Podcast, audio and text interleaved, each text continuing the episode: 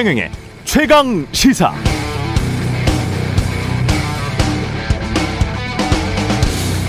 네, 지난 수십 년 동안 한국은 기업, 특히 대기업 소득이 GDP에서 차지하는 비중 꾸준히 늘었습니다. 가계 소득의 비중은 상대적으로 꾸준히 떨어졌습니다. 최근 맥킨지에서 나온 다른 선진국들의 지난 25년도 비슷합니다.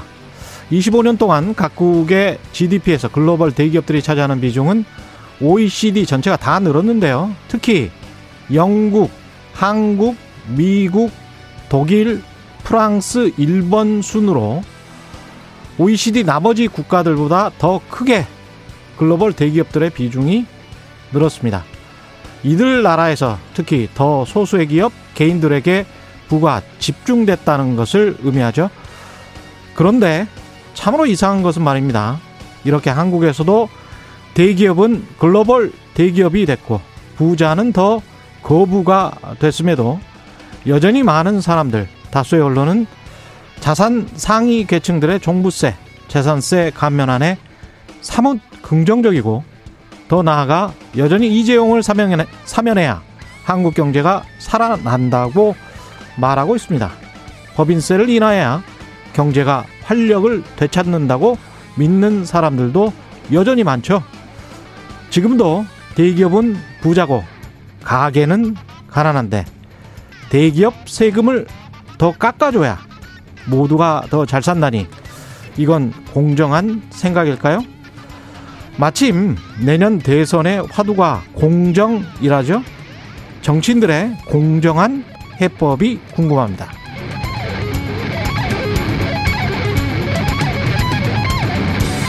네, 안녕하십니까. 6월 1일 세상에 이익이 되는 방송 최경련의 최강시사 출발합니다. 저는 KBS 최경련 기자고요. 최경령의 최강 시사 유튜브에서 검색하시면 실시간 방송 보실 수 있습니다. 짧은 문자 50원, 긴 문자 100원이 드는 샵 9730 무료인 콩 어플 또는 유튜브에도 의견 보내주시기 바랍니다. 오늘 1부에서는 도쿄올림픽 앞두고 또다시 불거진 독도 표기 문제 세종대학교 호사카 유지 교수 연결해서 알아보고요. 2부에서는 여의도 정책맨 더불어민주당 홍익표 민주연구원장 만납니다.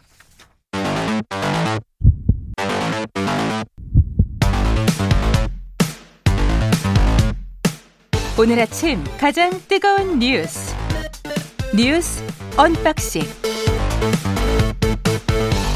네 뉴스 unboxing 시작합니다. 민동기 기자 김민아 시사평론가 나와있습니다. 안녕하십니까? 안녕하십니까? 예.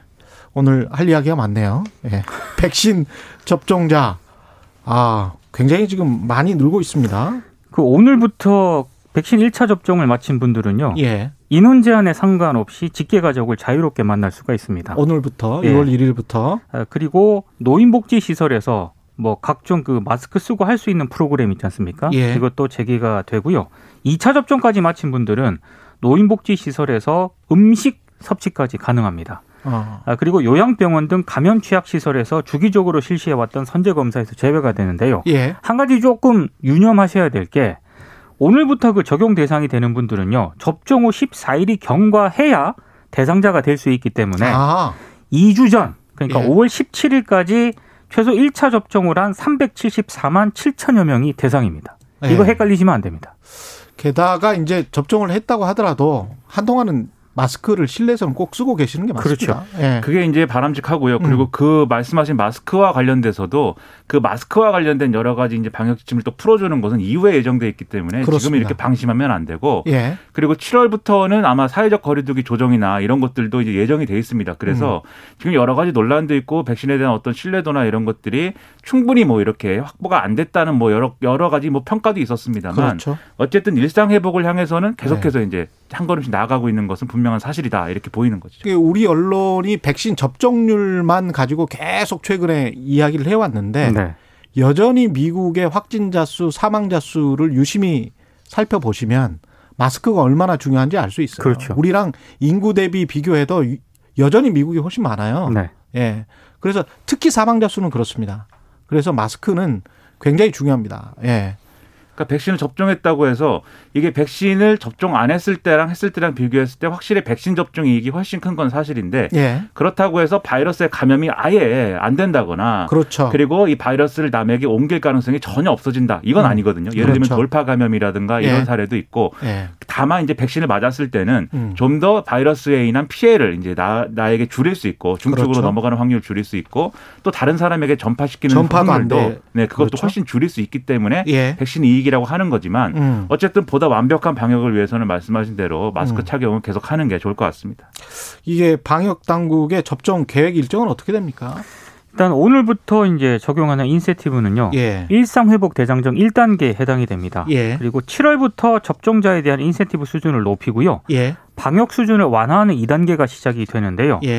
예. 어, 9월 말까지 3,600만 명이 1차 접종을 하는 것이 정부 계획이고 음. 만약에 순조롭게 진행이 되면 9월 말에 3단계가 시작이 됩니다. 예. 이 3단계는 거리두기를 더욱 완화하는 그런 내용을 포함을 하고 있고요. 음. 그리고 11월 전에 예, 11월 전 국민의 70%에 해당하는 3,600만 명이 접종을 완료해서 집단 면역이 만약에 형성이 된다면 예. 12월에는 예. 어, 항상 꿈꾸던 음. 실내 마스크 착용 규정 완화와 같은 이런 방안까지 정부가 검토를 하겠다라고 지금 밝히고 있, 습니다 그러니까 1차 이상 접종자의 야외 마스크 착용 해제도 7월 1일부터 한다는 거죠. 7월부터입니다. 7월부터 7월부터. 한다는 거죠. 네. 예. 저는 뭐 실내는 그렇다고 하더라도 실내에서만이라도 벗을 수 있으면 야외에서 특히 운동할 때 이게 등산하거나 뭐 이럴 때 벗을 수 있으면 그것만이라도 정말 그래서 지금 많은 분들이 7월부터 실외에서 마스크를 벗기 위해서 그게 또 더운 날이잖아요. 또 그렇습니다. 7, 8월이. 어떻게든지 접종을 맞으려고 예. 대기를 하고 있더라고요. 예. 운동을 좋아하시나 봐요. 아, 저,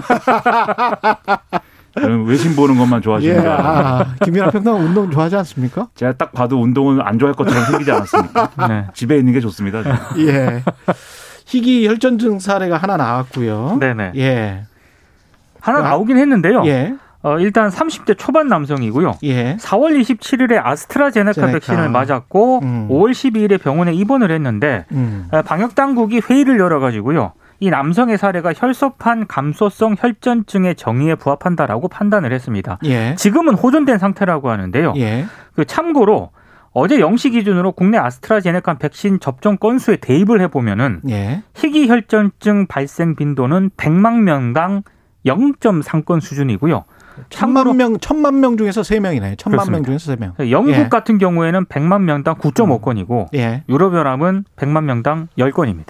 그러니까 이게 이전에도 혈전증 사례는 있었는데 예. 이게 이제 이 공식적으로 이제 유럽의약품청이나 이런 음. 데서 아스트라제네카 백신의 어떤 부작용으로 인정한 이 혈전증의 경우에는 혈소판이 감소되는 현상이 이제 동반되는 이런 혈전증이었거든요. 그렇죠. 근데 그게 같이 지금 확실하게 연관성이 확인된 게 이 사례가 이제 처음인 겁니다. 그래서 지금 말씀하신 대로 유럽이나 이런 사례보다 이러한 이제 부작용에 의한 혈전증 발생 빈도는 훨씬 우리나라가 낮다. 이게 낮다. 이제 사실 그 전에 연구 결과로도 있었는데 이게 어느 정도 지금 입증이 돼가는 과정으로 보이고 아마 인종적인 것 때문에 그런 것 같아요. 그런 음. 확률이 예. 있겠죠. 그리고 예. 이제 이런 사례가 발생했을 때도 음. 분명히 이 사례에서 보이는 게 초기에 치료를 적절하게 받으면 그러면 이제 거의 그렇죠. 이제 문제가 없는 수준까지 완치가 된다. 이걸 이제 보여줄 수 있는 그런 사례로 보이거든요. 그렇기 때문에 이 네. 백신을 맞았을 때 어떤 일상적이지 않은 두통이나 이런 음. 증상들이 너무 이제 좀 이어진다. 이럴 예. 경우에는 반드시 이 접종 기관이나 이런 데 확인을 해서 예. 혹시나 이런 사례에 해당하는지 확인을 하고 음. 필요한 치료를 받는 게 지금 필요한 상황입니다.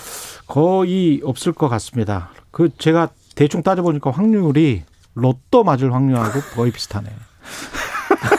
로또를 맞는 미래도 네, 있긴 있는 거니까 네, 예. 대비는 철저히 하는 게 좋겠습니다. 예. 그렇죠. 예. 윤석열 전 검찰총장 관련해서 여러 가지 보도가 있네요. 예. 어제 국민의힘 권성동 의원을 만났다는 기사가 일제히 실렸거든요. 예. 아, 그 강릉에서 5월 29일 날 만났다라고 하고요. 음. 밥, 밥- 밥하고 차를 함께 한 3시간 동안 먹으면서 대화를 나눴다라고 합니다. 예. 시민들하고 함께 사진도 찍고 시민들이 대선에 출마해서 정권 교체를 해달라 이렇게 얘기를 하니까 윤 전 총장이 열과 성을 다하겠다라고 말했다라고 하는 게 권성동 의원의 일단 전언이고요. 전원이다. 열과 성을 다하겠다는 거는 뭐 출마하겠다라는 어떤 그런 뜻으로 언론들이 해석을 하고 예, 있고 그럴 수밖에 없겠습니다. 그리고 그 예. 전에요. 음. 아, 지난주에는 초선 그 국민의힘 초선 윤희숙 의원하고요. 오선인 정진석 의원과도 만난 것으로 일단 알려지고 있고요. 아, 예. 오늘 조선일보 보도를 보면 일단 윤 전 총장과 가까운 야권 관계자가 등장을 하는데 예. 이 관계자가 조선일보 기자에게 음. 윤전 총장이 이르면 7월 늦어도 8월에는 국민의힘에 합류할 가능성이 크다 이렇게 음. 얘기를 하고 있습니다. 그러니까 지금 특이한 게 그 전까지는 정치인을 직접적으로 만나는 일정이 공개되지는 않았잖아요. 그렇죠. 윤석열 전 총장이. 예.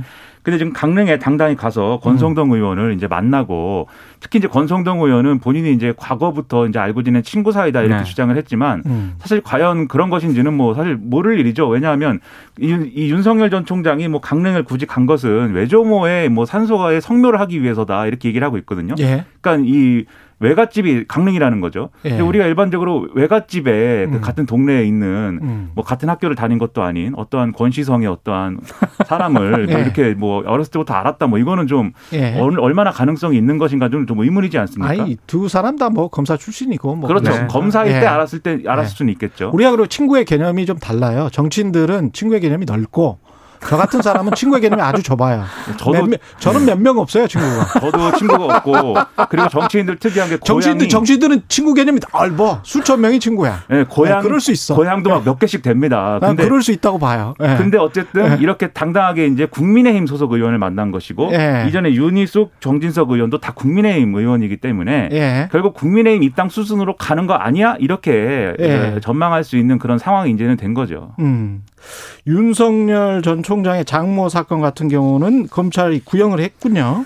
어, 지금 요양급여 부정수급 혐의로 기소가 됐는데요. 이 사건 말고 또 무슨 부동산 투기 연루된 사건 하나 있었죠? 네, 지금 예. 그 재판을 지금 받고 그거는 있습니다. 다른 거고. 근데 예. 어제 이제 의정부지법 형사 13부가 이제 어, 윤전 총장의 장모 최모 씨에 대한 결심 공판에서요. 음. 검찰이 이 징역 3년을 선고해 달라고 요청을 했습니다. 예. 이 사건이 그 장모 최모 씨가 2013년부터 2015년 경기 파주시에서 동업자 3명과 함께 요양병원을 개설 운영을 했는데 아, 이거를 지금 그때 이제 국민건강보험공단 있지 않습니까? 예. 요양급여 22억 정도를 부정하게 받은 혐의로 불구속 기소가 됐습니다. 음. 이 사건을 지금 서울중앙지검이 수사를 하고 있는데 장모 최모 씨가 의사가 아닌데도 동업자와 공모해서 영리 목적의 의료기관을 설립을 했고 이 보험공단으로부터 20억이 넘는 요양급여를 편취했다는 게 검찰의 판단이고요. 예. 그 당시 2015년 파주 경찰서에서 이 사건을 수사를 시작을 했는데 음. 동업자 3명만 처벌이 됐습니다. 한 음. 명은 징역 4년, 나머지 두 명은 징역 2년 6개월에 집행유예 4년이 각각 확정이 됐는데 예.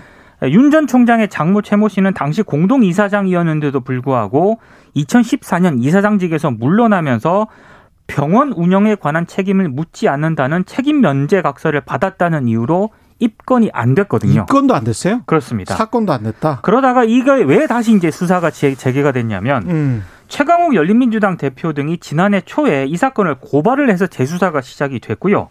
당시 이제 검찰이 면제각서를 작- 작성했다 하더라도 범죄 성립 여부에는 영향을 미치기 어렵다고 보고 이 최모 씨를 기소를 한 그런 상황이었습니다.